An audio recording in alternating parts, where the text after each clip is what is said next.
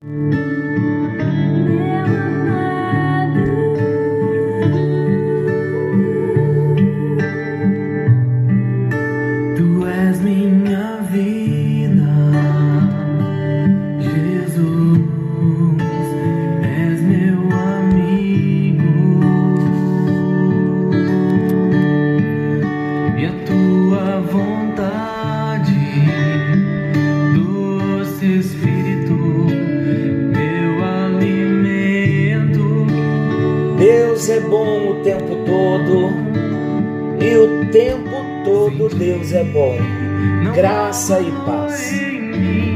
Estamos em mais um encontro com Deus. Eu sou o pastor Paulo Rogério, da Igreja Missionária no Vale do Sol, em São José dos Campos. É uma bênção poder chegar até você. Ao som desta canção maravilhosa, o nosso encontro com Deus de hoje ele tem um cunho especial. Há uma palavra direcionada para a nossa conscientização, para a nossa reflexão. Quando eu fiz seminário, eu tive uma matéria chamada Teologia Pastoral. E o meu professor já está na glória com o Senhor, Pastor João Arantes. E eu tive o privilégio de crescer com ele, de amá-lo, de ver tanta sabedoria e tanta humildade ao mesmo tempo. Um homem tão cheio de Deus e numa das matérias da teologia pastoral, ele disse para nós: Vocês são moços e um dia vocês estarão pastoreando o rebanho do Senhor. E como pastores que vocês serão, vocês passarão por várias experiências no ministério. E antes de terminarmos o nosso semestre, eu vou falar para vocês, ele dizendo em sala de aula, eu vou contar para vocês a teologia do pastor, o salmo do pastor. E toda semana nós cobrávamos, porque ele falava com tanto desejo de nos ensinar então chegou o dia em que ele ministrou a palavra ao nosso coração e hoje eu preciso falar desta palavra. No meu coração, eu preciso compartilhar esta palavra. Jeremias capítulo 3, versículo 15. Jeremias capítulo 3, versículo 15, diz assim: Dar-vos-ei pastores segundo meu coração, pastores que vos apacentem com conhecimento e com inteligência. Aprendemos que esse conhecimento é o preparo que cada pastor tem que ter, cada líder, cada presbítero, cada homem chamado por Deus deve mergulhar profundo nos estudos da palavra de Deus, na teologia. Mas o texto também fala: dar-vos-ei pastores segundo o meu coração, que vos apacentem com conhecimento, com preparo e com inteligência. A inteligência fala pastores que pastoreiam com prática, com sabedoria provinda de uma maturidade. E Paulo escrevendo a Tito, no capítulo 1, Tito, capítulo 1, versículos 6 a 9 diz assim: Alguém que seja irrepreensível, marido de uma só mulher, que tenha filhos crentes, que não são acusados de dissolução, porque é indispensável que o bispo, o pastor, seja irrepreensível, como despenseiro de Deus, não arrogante, não irascível, não dado ao vinho, nem violento, nem cobiçoso de, torpa, de torpe ganância, antes hospitaleiro, amigo do bem, sóbrio, justo, piedoso, que tenha domínio de si, apegado à palavra fiel, que é segundo a doutrina, de modo que tenha poder tanto para exortar pelo reto ensino, como para convencer os que o contradizem. Queridos, são 21 para 22 anos de ministério pastoral aqui no Vale do Sol. E eu tenho aprendido sobre o tipo de pastor que Deus quer. Pastor com conhecimento, pastor preparado, mas pastor também com maturidade, pastor com sabedoria. O Senhor me falou no secreto, em momentos de oração, me chamando a uma maturidade. E eu perguntei e pergunto até hoje, Senhor, como fazer para ser um pastor, um homem de Deus maduro? E uma das coisas que Deus me disse, aprenda com as ovelhas. Quer maturidade, ame-os de casa, como diz Paulo a Tito, ame a sua esposa, seja irrepreensível dentro da sua casa, mas também diante do rebanho. E eu tenho aprendido com Deus que a maturidade, que o crescimento vem através de várias situações, posturas, que eu, como servo de Deus, e todos nós que somos chamados, temos que ter vida com Deus, vida de oração, comunhão com a palavra. Mas uma das coisas que Deus me disse, se envolva com o povo, seja um pastor humilde de pés descalços e ame as ovelhas.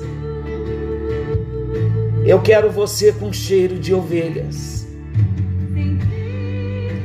Então eu tenho aprendido com Deus que ser pastor é uma vocação, não é um cargo, não é uma profissão. A palavra vocação é um termo derivado do verbo no latim vocare, que significa chamar. Eu sei porque eu fui chamado. E hoje, durante o dia, um dia tão difícil de viver, eu estava pensando, meu Deus, se o Senhor me chamou para o ministério pastoral por uma ovelha, eu já vou me apresentar a Ti com gratidão no meu coração.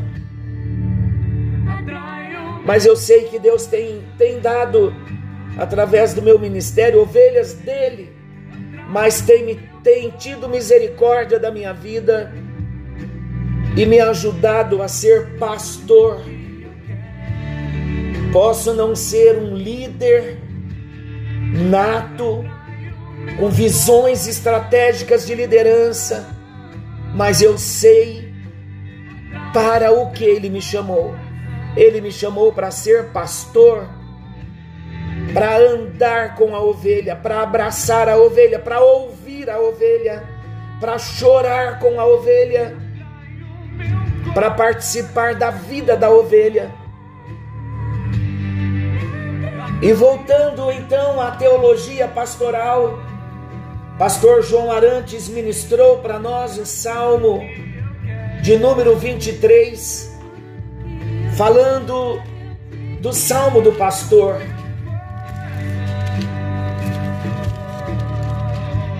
Então nós aprendemos ali com o nosso saudoso pastor João Arantes que são sete as funções do pastor. A primeira função do pastor é alimentar o rebanho. O Senhor é o meu pastor, versículos 1 e 2 do Salmo 23. O Senhor é o meu pastor e nada me faltará. Ele me faz repousar em pastos verdejantes e leva-me para junto das águas de descanso. A primeira função do pastor, o primeiro exercício do chamado pastoral é alimentar o rebanho, ter prazer em ministrar a palavra, ter prazer em ouvir a ovelha mais simples, aquela que não teve estudos, ela chegar para você e dizer: Pastor, eu te amo como meu pastor, porque o Senhor é um homem de Deus. E eu tenho sido alimentada, alimentado através da sua vida como pastor. Então o pastor ele alimenta o rebanho e ele tem prazer em alimentar, prazer em ministrar. Mas a segunda função pastoral, o pastor guia o seu rebanho. Versículo 3: Refrigera minha alma, guia-me pelas veredas da justiça, por amor do seu nome. Como se ajuda um cego a atravessar a rua. Segurando na mão, atravessando com ele, às vezes cansa, às vezes nos esgotamos, um cansaço natural, porque existem ovelhas com um pouco mais de dificuldades de enxergar o caminho, mas o pastor também ele é chamado de episcopo, é aquele que mostra o caminho, porque o pastor muitas vezes ele guia as ovelhas que são novinhas como crianças, ele guia os adolescentes, ele guia homens, ele guia mestres e ele guia doutores.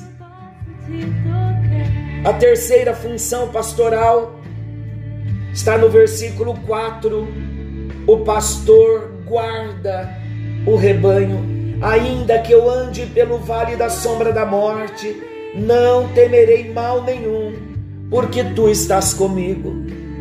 O pastor é aquele que dá segurança, mesmo sentindo e percebendo que a ovelha não está bem, diagnosticada com um quadro sério, algumas ovelhinhas com problemas no coração, e o pastor então diz: meu amado, minha amada, vamos confiar. Deus está no controle. E ouvimos da ovelha: Eu estou tranquila, porque eu sei, o Senhor diz que Deus está no controle. E eu creio, pastor. A quarta função pastoral ainda está no versículo 4 Ainda que eu ande pelo vale da sombra da morte, não temerei mal algum, porque tu estás comigo, a tua vara e o teu cajado me consolam. O pastor também tem uma função de Deus, que é trazer o consolo para a ovelha. E muitas vezes abrimos mão dos nossos próprios direitos para que a ovelha tenha direito para que a ovelha tenha os pés lavados e o coração curado. Mas a quinta função pastoral está no versículo 5: Preparas-me uma mesa na presença dos meus adversários, unges minha cabeça com óleo e o meu cálice transborda. O pastor também, ele tem a função de defender a ovelha ele é defensor da ovelha. Mas o pastor também, na sexta função, ainda no versículo 5, unges minha cabeça com óleo e o meu cálice transborda. O pastor também, ele é um terapeuta, ele é um homem que cura, ele é um sarador, um instrumento de Deus. Porque no rebanho há muitas ovelhas doentes, com tantos traumas, com tantos problemas. Eu ouvi de um doutor, amigo, servo de Deus, um dia ele disse para mim: Pastor Paulo, eu olho para mim como médico e olho para o Senhor como pastor, e eu vejo a sua função muito mais importante do que a minha. Eu não entendi, e ele disse: Eu cuido do físico, o pastor cuida da alma, do espírito, e isso, pastor, ecoará na eternidade. Então o pastor tem sete funções. Eu falei de seis. O pastor alimenta o rebanho, ele guia o rebanho, o pastor guarda o rebanho, o pastor consola o rebanho, o pastor defende o rebanho, o pastor é terapeuta do rebanho. Mas a sétima função está no último versículo do Salmo 23 Bondade e misericórdia certamente me seguirão todos os dias da minha vida e habitarei na casa do Senhor para todo sempre. A sétima função pastoral é eternizar a vida da ovelha. É falar de Jesus para aquela ovelha. É acompanhar aquela ovelha até a última hora da sua vida. Estou falando de uma ovelha querida que já está no paraíso. Jamais pensávamos que Deus a recolheria. Ainda ontem à noite, orando com ela, ouvindo os áudios, ela me mandando recados. Mas nesta manhã, o Senhor recolheu uma rosa tão linda, tão querida, do jardim que é dele, do rebanho que é dele, a nossa querida irmã Inácia. Hoje a nossa igreja está de luto. E falar da irmã Inácia, falar dela é falar de Jesus, porque ela derramava Jesus na vida dela. Através dela, ela derramava a presença de Deus. Uma ovelha que, como mãe, se preocupava com os filhos, orava pelos filhos, meu Deus, como pedia oração pelos filhos. E quantas vezes ela dizia, pastor, oh meu pastor, sei que o senhor ouve tanta gente, eu não quero trazer problema para o pastor, só ore mas se o pastor tiver um tempinho da gente sentar e conversar um pouquinho, e ali nós sentávamos quantas vezes, quantas vezes, quantos abraços, quantos beijos. Quantas vezes eu disse a ela, como a senhora está linda, irmã Inácia. Que ovelha linda a senhora é, irmã Inácia. São as idosinhas que Deus me deu é do Senhor, mas Ele nos dá o privilégio de pastorear pessoas tão queridas.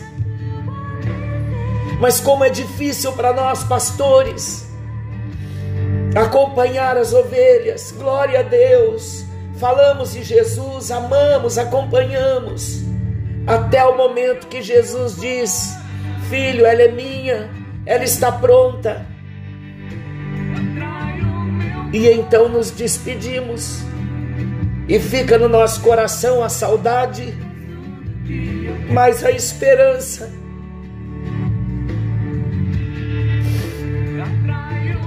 A esperança de um dia nos encontrarmos.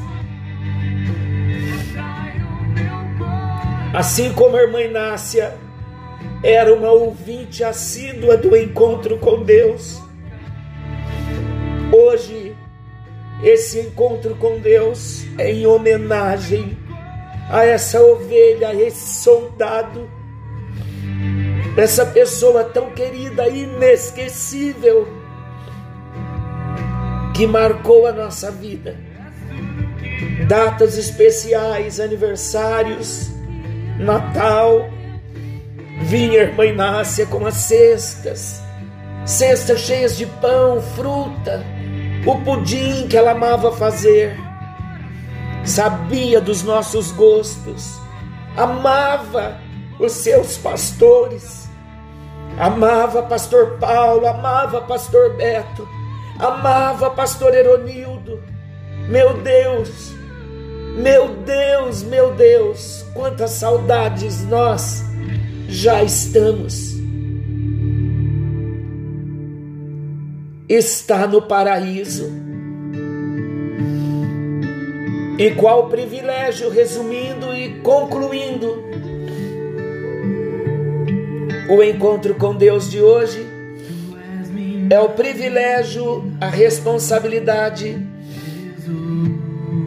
mas também a graça de ter alimentado, de ter guiado, de ter guardado, de ter consolado, de ter defendido, de ter sido terapeuta da irmã Inácia por tantos anos. E assim, meus queridos, enquanto Ele me der vida, eu desejo estar em pé, sendo renovado para eternizar algumas ovelhas até que um dia alguém me eternize. Querido Deus e Pai, com lágrimas, com lágrimas da dor da separação, mas também lágrimas de gratidão por mais de 22 anos andar com a irmã Inácia semanalmente Obrigado, meu Deus, porque eu aprendi muito com ela. Parte da minha maturidade veio através desta ovelha, como vem de todas as outras. Eu quero te agradecer pelo rebanho do Senhor. Quero colocar a igreja e eu quero colocar a família da irmã Inácia nas tuas mãos. Que a bênção do Senhor venha nos alcançar é no bendito e precioso nome de Jesus que nós oramos. Em nome de Jesus. Amém. Amém. E graças a Deus. Que a bênção do Senhor te alcance. Temos que continuar seguindo. Temos que continuar seguindo até que Ele venha nos buscar. Que Deus te abençoe.